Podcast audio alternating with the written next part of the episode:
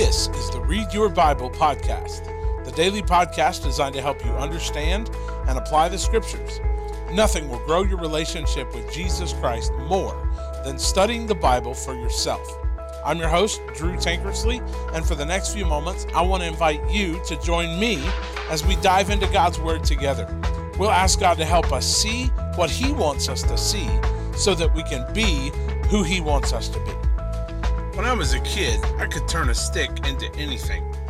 My imagination could turn a stick into a bat, a gun, a sword, a staff, pretty much anything I wanted. Leave me alone, I'm an only child. I had to have a good imagination. Well, on today's podcast, we see what God can do with a staff, Aaron's staff to be precise. What God does with this staff will have implications generations into the future of God's people. I want you to notice verses 8 through 13 of Numbers chapter 17 today. The next day, Moses entered the tent of the testimony and saw that Aaron's staff, representing the house of Levi, had sprouted, formed buds, blossomed, and produced almonds. Moses then brought out all the staffs from the Lord's presence to all the Israelites. They saw them, and each man took his own staff the Lord told Moses, Put Aaron's staff back in front of the testimony to be kept as a sign for the rebels, so that they may put and so that you may put an end to their complaints before me, or else they will die. So Moses did as the Lord commanded him. Then the Israelites declared to Moses, Look, we're we're perishing. We're lost. We're all lost.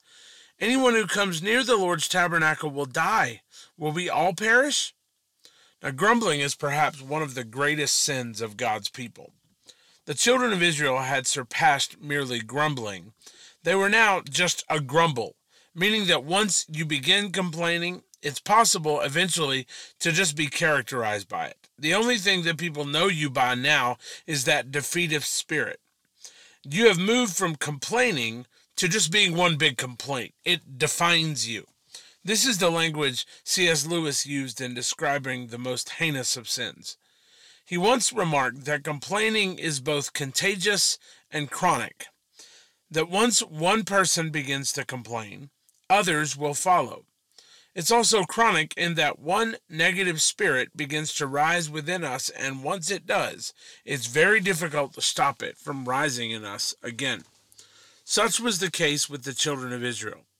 It seemed that this people had done nothing but complain since the beginning. It seemed that no sooner than their feet had left the depths of the sea, they began to complain. And they'd been doing it ever since. They complained about having no water. They complained about having no food. They complained about the food they got, opining for meat and not manna.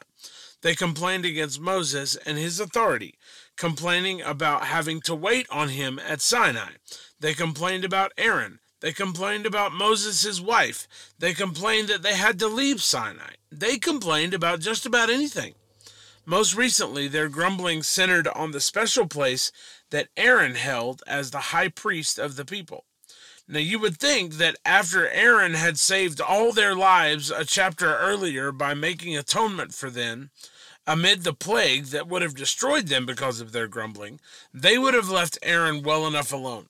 But still, God is intent on wanting to rid them of their doubts once and for all. So God commands Moses to have the chiefs of every tribe bring their staff to the tent of meeting. The chiefs were the oldest sons of each tribe, so these were the men who would have claimed seniority in every instance. Now remember, the complaint levied against Aaron was that he wasn't chosen, but instead they were all chosen of God, and therefore all of them were just as anointed as he was to hear from God. All of them could approach the tent of meeting and do what he did. It wasn't fair that Aaron had this privilege and they did not, for they were all holy unto the Lord, or at least that's what they argued. Well, in Hebrew, the word for staff is the same word used for tribe. So when Moses asked for every leader to bring a staff in a genuine sense, God was going to choose a staff to show the people his appointment of the Levitical priesthood. It would be Levi that would be the special priest unto God, just as God had ordered. But he was also very clear about choosing which tribe was to be appointed for that service. Aaron's staff was used for that tribe of Levi. And God had each one of them inscribe their name on the staff to remove any doubt about which one was which. All the sticks were laid before the Lord in the tent of meeting, and in the morning Aaron's staff had not only sprouted, but it had blossomed and budded before the Lord.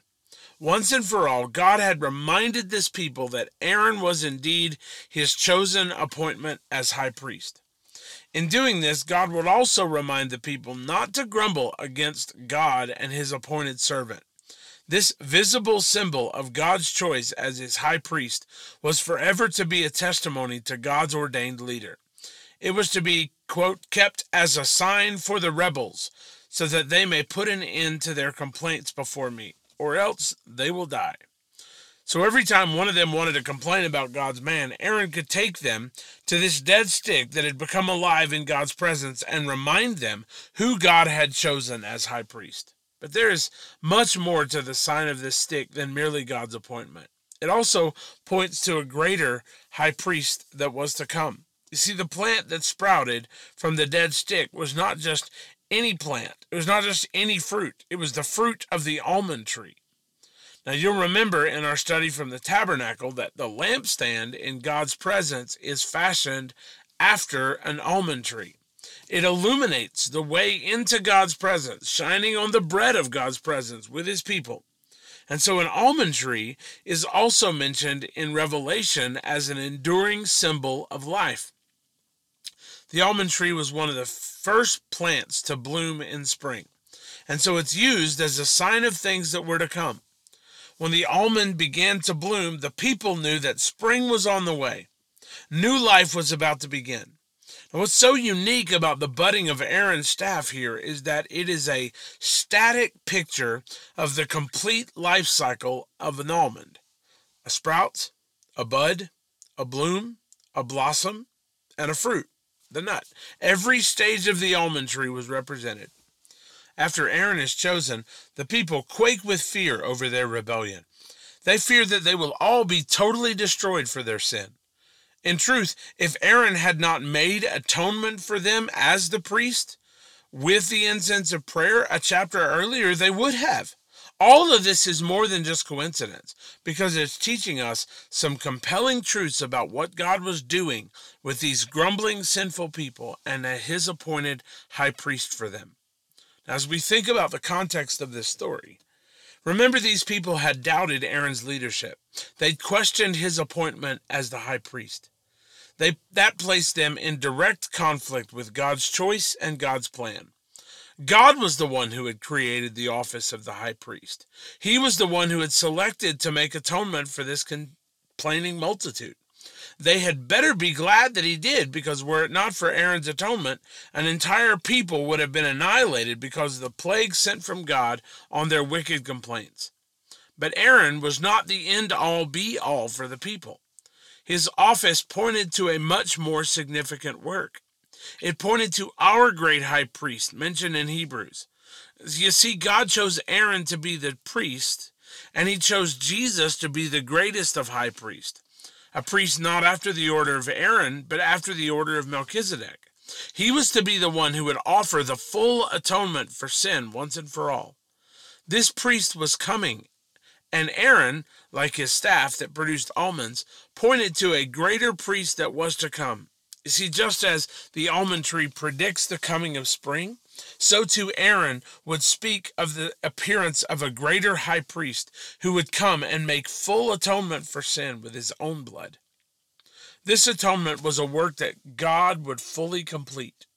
Now, we've looked at length at the exodus of God's people and how its life cycle resembles physically that of our own spiritual journey.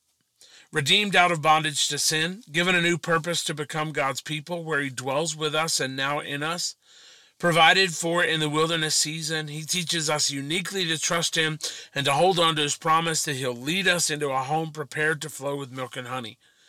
In many ways, this staff represents that what God starts, He finishes.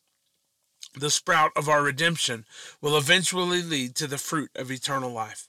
At every point in between, the sprout of redemption, the bud of new life, the blossom of sanctification, or the fruit of eternal life, all of it points to the work of the great high priest on our behalf. He redeems us, He delivers us, He provides for us, He dwells with us, He conforms us to His image, and He will bring us safely home. All of these pictures point to the priest that once and for all made atonement for us on Calvary. And we, when we consider this kind of priest, like the people, we should realize that were it not for such a sacrifice on the cross, we'd all be consumed. We'd all die in our sin. We'd all grumble our way right into the grave. But because of Jesus and the resurrection, the smell of life fills the air. New life is coming about. Spring is on its way. The decay of death and the stench of complaining has been replaced with the freshness of new life through the almond staff that bloomed for us on that Easter morning. Thanks be to God for his unspeakable gift, for his work as our great high priest that replaces our complaining, restless hearts, doomed for destruction, with the gift of new life in Christ, a life that only he alone can bring. Thanks for joining us today for the Read Your Bible podcast. For show notes to today's episode, please visit readyourbible.info. While you're there, you can listen to past episodes as well as access a host of additional resources designed to help you grow in your faith. It's all there for you at readyourbible.info. That's readyourbible.info. For more information about South Seminole Baptist Church, just go to southseminole.com. Join us again tomorrow as together we help you learn to read your Bible.